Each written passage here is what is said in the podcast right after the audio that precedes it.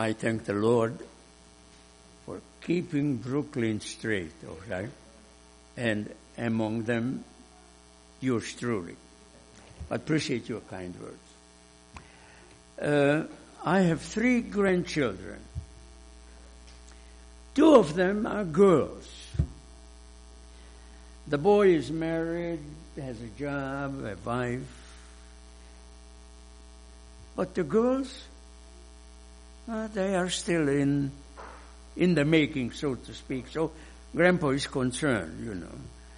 Um, and these girls purchased two dogs. But not those tiny laptops, you know, tiny something that you can put in your pocket. Biggies. And then they left it with grandpa. So I had to feed them, clean, buy dog food, which is, I mean, they eat like lions, you know, so. But why do I say this? Because the title of my sermon is Jezebel will be eaten by dogs. Or abbreviated Jezebel as dog food. Now I won't be able to finish this sermon. It's too big a topic. So you have to give me another chance sometimes in the future. But uh, let's consider some of those famous queens like Jezebel and her daughter and granddaughter and great, great, great, great, great granddaughters who are still with us. Uh, let's turn to First King and consider the story. Now, just a little historical background.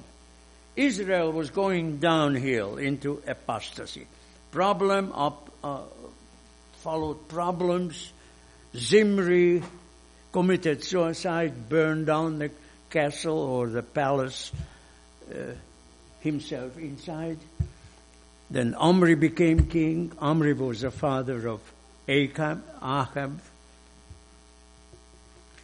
And the scripture says about Jezebel's husband that no other king has done as much evil as her husband. No other king before.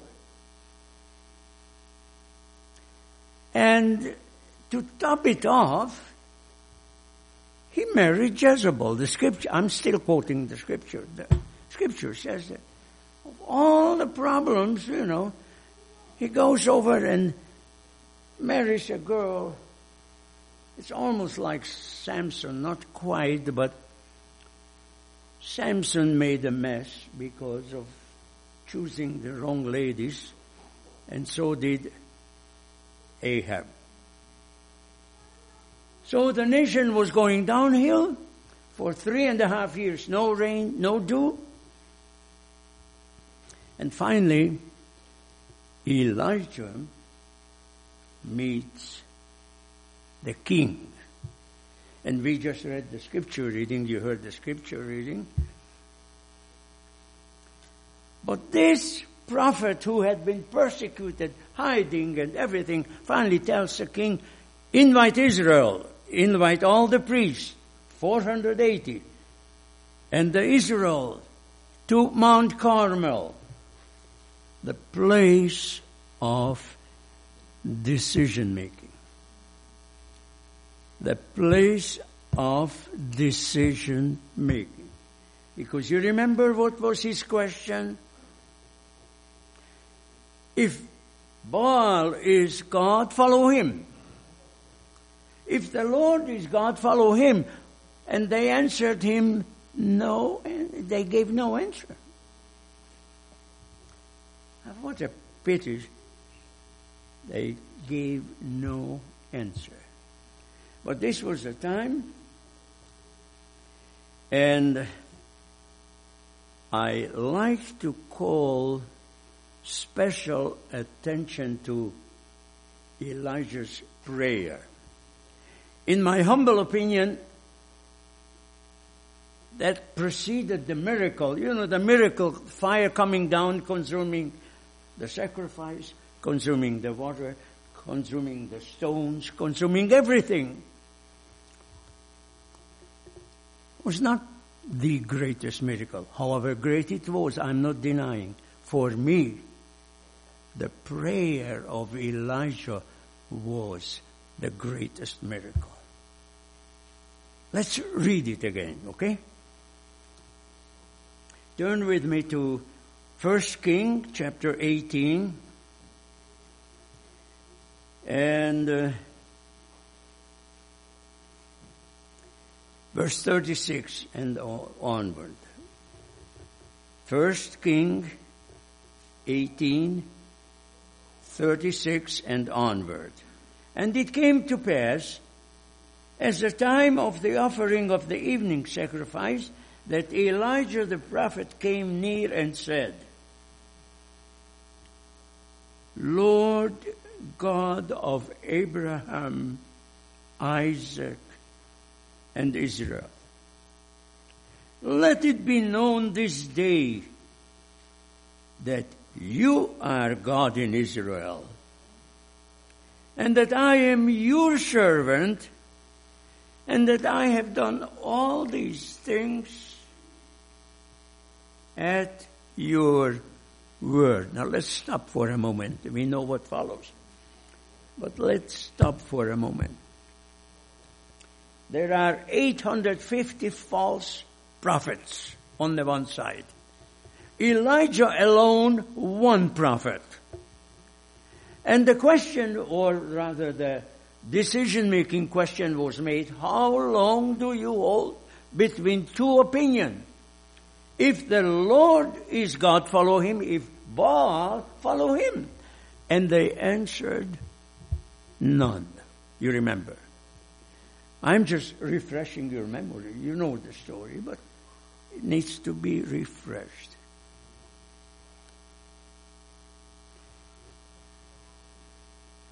And what is his emphasis?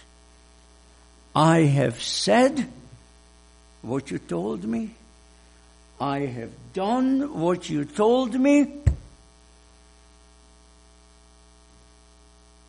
Now, Lord, would you kindly do what you told me? And fire came down, consumed the sacrifice, consumed the water, consumed the stone, consumed everything. And the testimony from the listeners came the Lord is God. The Lord is God. Now, brethren, those 850 prophets immediately should have changed sides and step over to Elijah's side. Is that correct? Was there enough evidence convicting rational mind? No, it's just like when uh, several centuries earlier the animal marched into the ark. It was a supernatural miracle clean and unclean, lions, elephants, giraffes, and all creatures. And after they marched in, once more Noah asked the people, come in, and no one came in. Brethren, I'm simply saying what we have to learn, first of all, that the number one evidence the number one evidence is, thus says the Lord. Correct? The fire came down before Elijah said, I do this because what the Lord asked me to do. So the evidence was there. The 850 prophets should have changed All day they were praying and no answer came to their prayer. Is it correct? Elijah prayed once. But they didn't. And Elijah says, get them. Let none escape. And he killed them, correct? Were the people, I don't think he killed 850. I don't know who did the execution, doesn't matter. Doesn't matter. They were ripe for death. Ah. But when you read the next chapter, let's turn to chapter 19 with me, okay? Same book, First King, chapter 19. And Ahab told Jezebel all that Elijah had done. Also how he had executed all the prophets with the sword. He said not only the execution, if we read it carefully, he said all what Elijah said. I mean, Ahab reported the words of Elijah. I mean, the words of God to Jezebel. Now, listen to verse number two. Then Jezebel sent a messenger to Elijah saying, So let the gods do to me, and more also, if I do not make your life as the life of one of them by tomorrow about this time. In plain English, in 24 hours, I will take off your head. Did Jezebel have enough evidence regarding who is a true God and who is a false God? Ah, she heard it. 850 prophets prayed all day. Nothing happened. Elijah prayed once, but in harmony with the words of the Lord. Correct, brethren? Let's never forget that. In harmony with the words of God. And the supernatural miracle happened. So was Jezebel ripe for death? Sure. The prophecy came that the dogs will eat Jezebel. Now, it took many years before it happened, but the prophecy foretold that she will be dog food. Now, I'd like to emphasize that Jezebel had descendants who continued in her style of resisting light. And they are still with us. But let's go to another queen. Oh, not so much queen, but let's go to the king of Herod.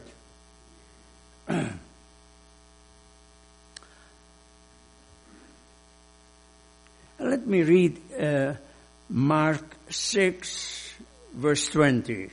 Mark 6, verse 20. Mark 6, verse 20. For Herod feared John the Baptist, knowing that he was a just and a holy man, that he protected him, and when he heard him, he did many things and he heard him gladly. The king had a conviction, a good conviction. Brethren, how to stay with a good conviction is an issue today. It's an issue for me. I'm struggling at times. Maybe you are much, much better than I am. Let's not compare one another. We are all struggling, but I am simply saying the issue is Not so much how much truth do you know, but how much do you carry out? Stay with the conviction. Don't lose your conviction. Amen. Going into apostasy is a very serious matter. And we are told that it will be characteristics of the last days. You know, I, I, I, wish many of the church members that I knew when I was here 40 years ago were still here. I really wish. So, the scripture says that King Herod had a conviction. A good conviction. He protected John the Baptist. Herodias tried to execute him. She hated John the Baptist with a passion. But Herod did not allow her to carry out her wishes. Finally, a husband who dares to oppose his wife doesn't happen too often.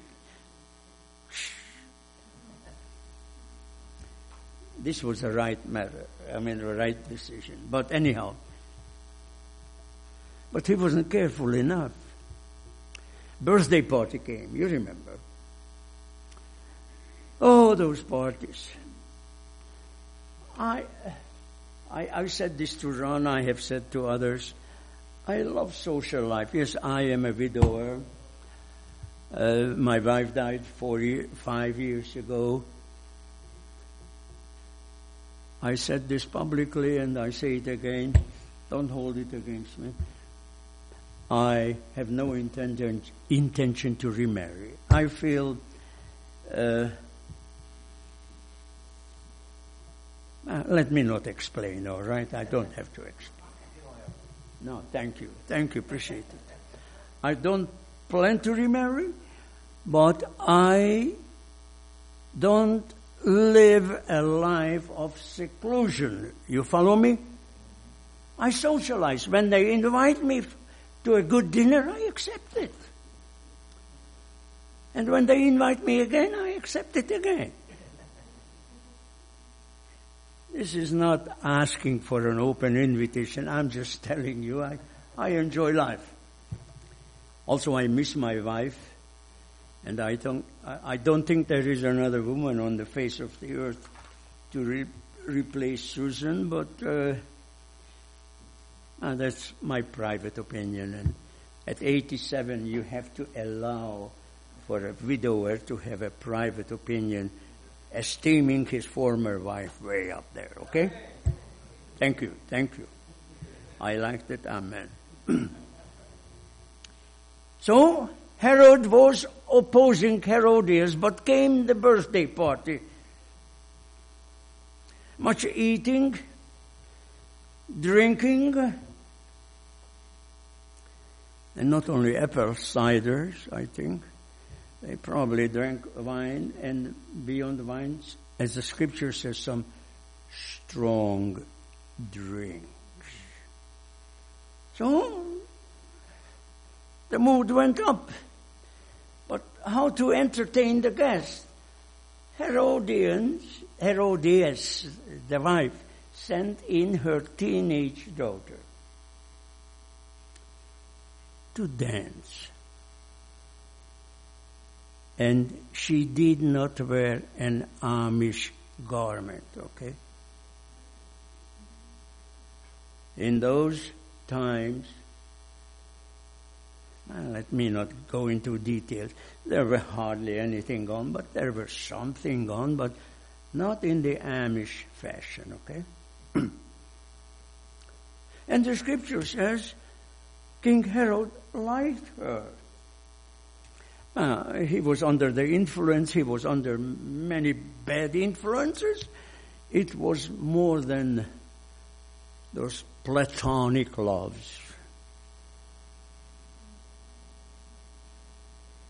Are we together yet? And he says, okay, ask anything.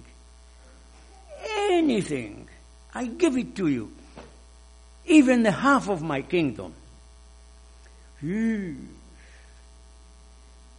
I received a, an offer like that, I said, pay for all my debts. she didn't know what to ask. And she made the fatal mistake of asking her mom. Now, you remember Queen Esther was offered from Ahasuerus. Esther, ask anything and I give it to you. Uh, Solomon in a dream, the Lord says, ask anything, I give it to you. And people have asked for the right thing. But this girl did not know what to ask for. Ask her mother. And here was an opportunity that the mother says, Now I get even with John. She says, Give me his head on a plate. Now the scripture says that when the king heard it, he became very sorrowful. Now, you read Desire of Ages. You have to read Desire of Ages because you will get some details that nowhere else you can get and details that you can trust. Are you with me? Now say amen, brethren. I need some amens here that I'm still on track. Mrs. White says, if anybody among the prominent guests, anybody spake up in defense of John, the king would not have executed him. Are you listening with me? Nobody spoke up. So the spirit of prophecy says they were as guilty as the king himself. There is a time to be silent, and there is a time to speak up. And to remain silent in those times is a criminal negligence. But you read it in Desire of Ages, they were a little bit under the influence. Not the vegetarian meal, not the alcohol free beer. I told you I used to buy alcohol free beer for a church member because the wife was panicky because her husband demanded beer, beer, beer, and she said, Pastor, can you help me? I said, I will. I knew where to get beer free of alcohol. From that day on to his death, we purchased him alcohol-free, alcohol-free beer. He never knew that the change has taken place. But it was for his blessing. So,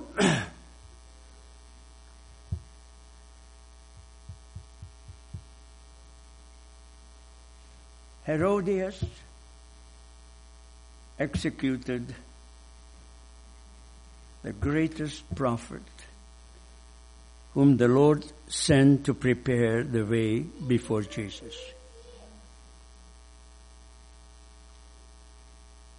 I'd like to share one or two more examples. Remember, I started a little bit after 12, brethren, so don't hold it too strong, okay? You would say, okay, that's a Jewish problem. Baal worship, the Jewish problem. Where are we from the Jews? 2,000 years away. No, Pastor. No, I am saying now it is not a Jewish problem. It's unfortunately a Christian problem too. Turn with me to the book of Revelation. Book of Revelation. And in the book of Revelation, you know, there are seven churches, messages to the seven churches. Definitely a Christian area. uh, Revelation 2:14. Revelation 2:14. This is a message to the church of Pergamos, Christian church. But I have a few things against you, because you have there those who hold the doctrine of Balaam, who taught Balak to put a stumbling block before the children of Israel to eat things sacrificed to idols and to commit sexual immorality. Now, I don't want to go into the story. You know the story. How many people were killed because of that? But the enemy was successful. Okay, let's go to the next church. Still in chapter 2, and now read verse 20. Chapter 2. This is to the message of Thyatira. Revelation 2, verse 20. Nevertheless, I have a few things against you because you allow that woman Jezebel, who calls herself a prophetess, to teach and beguile my servants to commit sexual immorality and to eat things sacrificed to idols. Now, brethren, if you read the last chapters in Revelation, it definitely spells it out who will not be able to enter in the gates. You follow me? I'm just quoting it. Adulterers and idol worshippers will not enter the New Jerusalem. It's, it's not my verdict, brethren. I am just sharing the word like Elijah did, not as effectively, but try to do it as loyally. You follow me?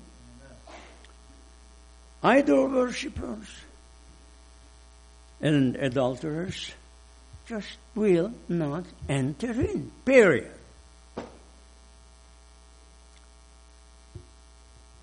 Now let me take an example from secular history. Two examples and then I finish.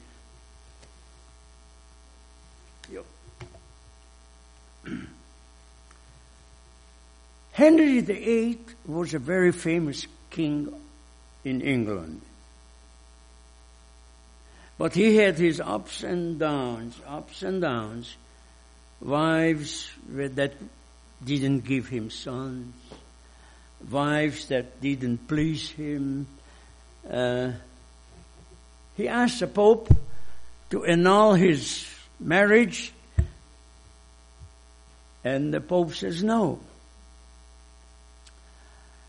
I was sitting in a ministerial meeting in Cleveland among Hungarian pastors, Lutherans, Presbyterians, Baptists, Adventists, and Roman, uh, there was a Roman Catholic priest too.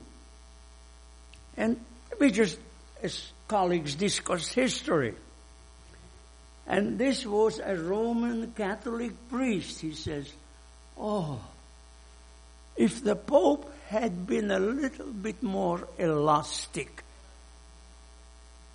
England would be still Roman Catholic.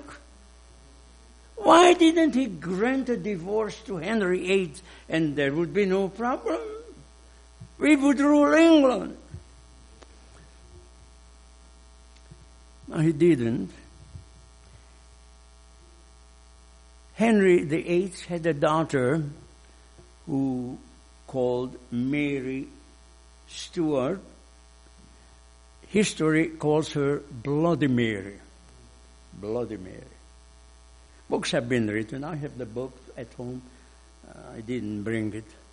You just take my word and uh, you can dig it in the internet. Bloody Mary intended to restore Roman Catholicism in England. And do you know what was the one test? One test. If you said, I accept it, you are free. If you said, I don't accept it, you were burned. And this started with the bishops and archbishop Protestants. You know what was the one test question? Do you accept the transubstantiation? The changing of the bread and wine into the real body of Christ. You know that's a cardinal teaching of the Roman Catholic Church. And there were faithful Protestant bishops and archbishops says, no, we cannot accept it. This is still the Protestant position.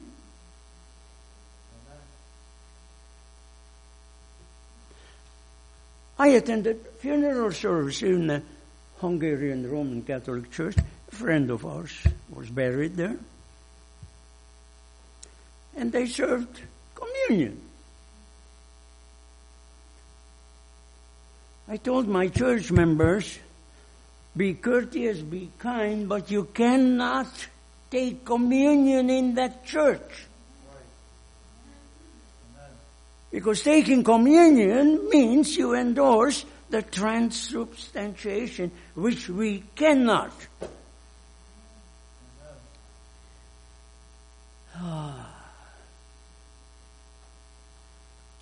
One more story.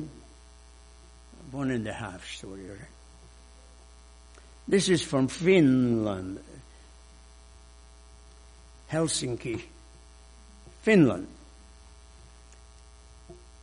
Päivi Räsänen, a uh, congressional lady, she is a medical doctor, not a PhD, not a doctor of ministry, MD, medical doctor. For years, she practiced medicine, very successful physician, but decided to run in politics and became a representative and 15, 20 years now in the Congress representing a district.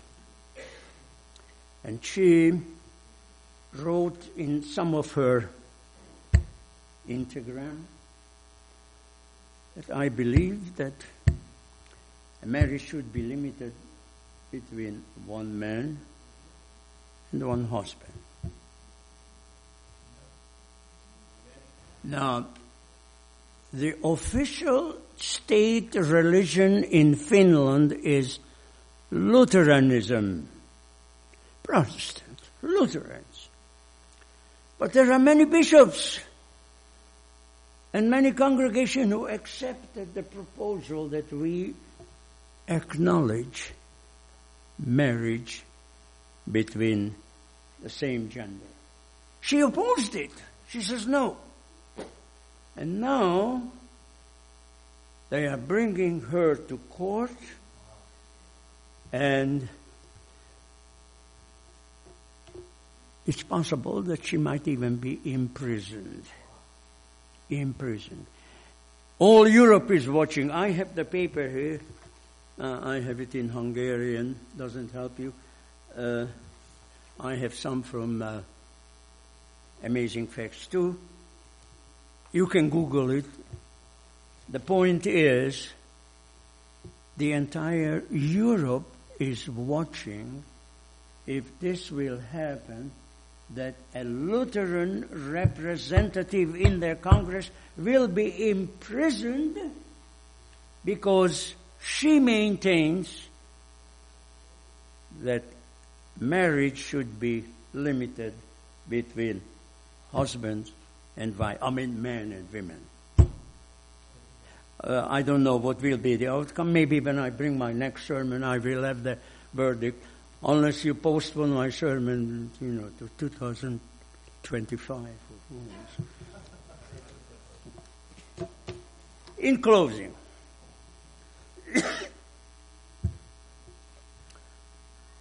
you remember Vatican II? Fresh air let in the church. The church is renewed. The church is not the church during the Middle Ages. We adopted to modern trend. And a reporter came to a cardinal sitting there. And the cardinal just smiled and says, Sir, we have not removed one word from uh, the decision we have made at Trident. Now, that was a council right after the Re- uh, Reformation. The church council, the longest in the history of church, lasted for 18 years. And you can Google it and you will see that all the Protestant teachings are attached with a curse. Cursed is the man who believes this. Cursed is the man who denies this. Cursed is the man who denies transubstantiation, and so on and so on. So the cardinal smiled, uh, smiled and says, yes, we have changed many things, but don't kid yourself. We have not changed. Everything that the council decided in Trident still stands. Not one word removed. So, brethren, I'm simply saying we must know history. We must know history church history, secular history, private history, to know what to do and what not to do. Thank you again. I know I have to finish. Hey, it's a fascinating story to finish the prophecy of Elijah 20, 25 years later. Fascinating story. I will come back if you give me a chance. And I finish the story. Until then, be patient, okay? Thank you again.